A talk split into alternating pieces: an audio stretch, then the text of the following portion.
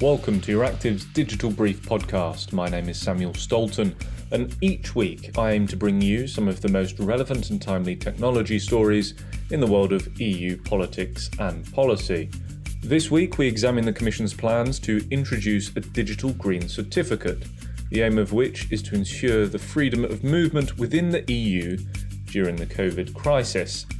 For a full breakdown of all the most important stories over the past seven days in this patch, Sign up to my free newsletter or take a look at it online at euractiv.com. This is Euractiv's Digital Brief Podcast.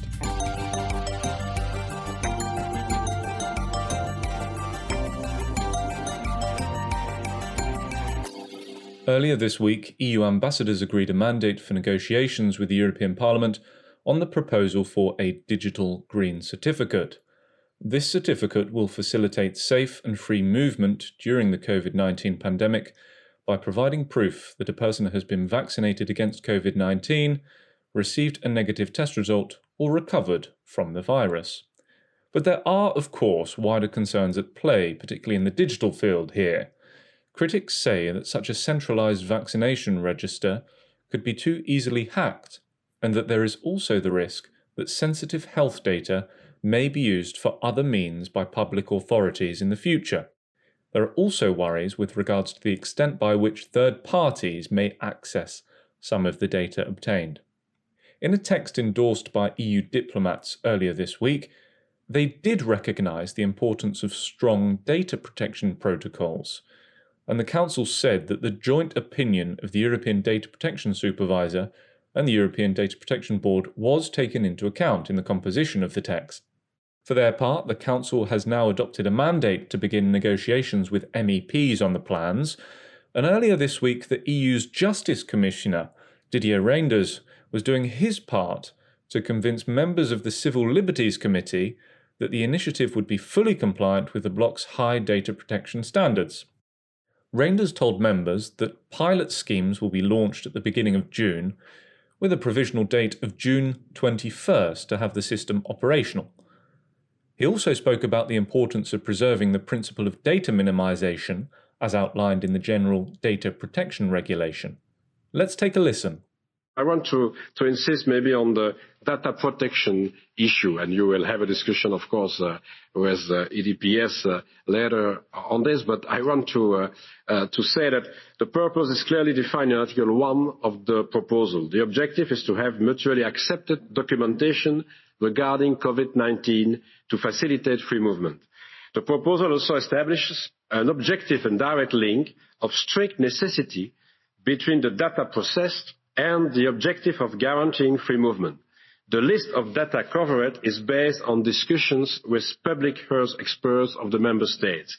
They have identified the minimum data set needed for the three certificates in a travel-related context. And so we'll continue to work with the experts uh, in the uh, e-health network about the, way forward. And the proposal uh, tried to identify, again, I repeat, the minimum set of data needed to organize the process. This purpose is clearly defined in the proposal, and the data to be processed are strictly limited to what is necessary for the purpose. If member states want to use the certificate also for other purposes, I repeat, because there were also some questions on this, then any hypothetical national legislations enabling those other uses has to comply with necessity and proportionality requirements as well and uh, be GDPR compliant. And Again, uh, it will be uh, very important to try to see how it's possible to use only one certificate in the entire Europe.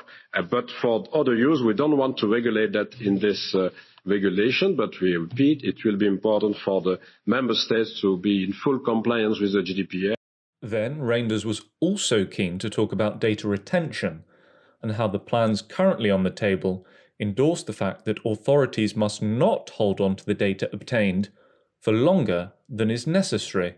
The proposal states clearly that the personal data processed for the purpose of issuing the, the certificate must not be retained longer than than is necessary for its purpose, and in no case longer than the period for which the certificate may be used to exercise the right to free movement. As a result, there is a legal obligation to erase uh, the data when no longer necessary and in any case after the end of the pandemic when the certificates can no longer be used. The proposal explicitly prohibits the retention of the personal data accessed during the verification process. The proposal provides a legal basis for the uh, processing of personal data in a free movement context, which is limited to pandemics. Uh, the proposal contains a clear uh, suspension mechanism when the end of the pandemic has been declared. I know that there are many discussions on this. Uh, is it better to go to a sunset clause? I've said due to the uncertainty, it's very difficult to fix uh, a sunset clause. So we have uh, make a proposal with at the end of the pandemic declared by the WHO and the reactivation, of course, with the parliament if there is, unfortunately, a new pandemic in the future. That does not affect the storage of such data for other purposes, uh, such as for the purpose of pharmacovigilance uh, or for the maintenance of individual personal health records, which is already taking place. This, however, must be based on a specific national legal basis, which is not to be found in the Commission's uh, proposal. Meanwhile, the European Data Protection Supervisor, Wojciech Wiewiórowski, chimed in on this point in particular as part of the Civil Liberties Committee meeting this week. We have called the proposal to uh, expressly provide the access to subsequent use of the data uh, by the member states uh, once the pandemic has ended is not permitted under the proposal and provide clear indications in this regard. At the same time, we have also highlighted that the application of the proposed regulation must be strictly limited to this COVID crisis and that restrictions imposed shall not apply to other emergencies after the ongoing pandemic is over.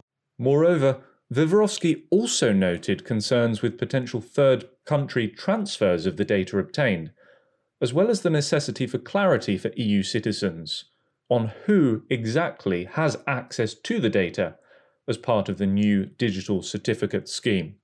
Why is it important to know the controllers? Well, that, the answer is extremely easy because that's the basics of the transparency that the GDPR uh, gives uh, to the people.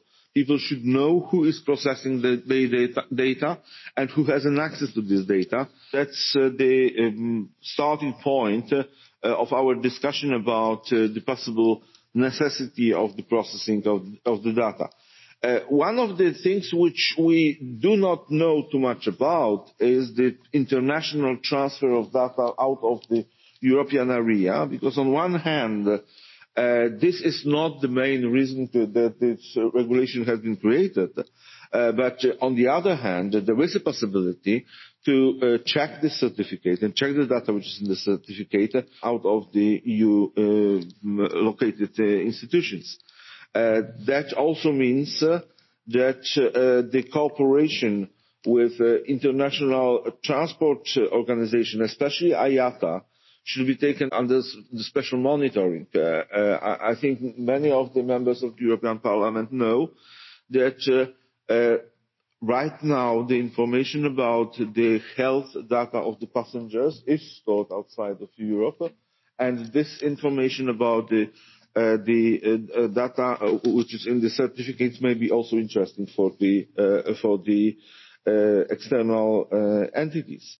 So there are many more creases to be ironed out before this system becomes fully operational, not least within the EU data protection framework. And we'll have to follow this issue as we get closer to charting a path out from these very strange times.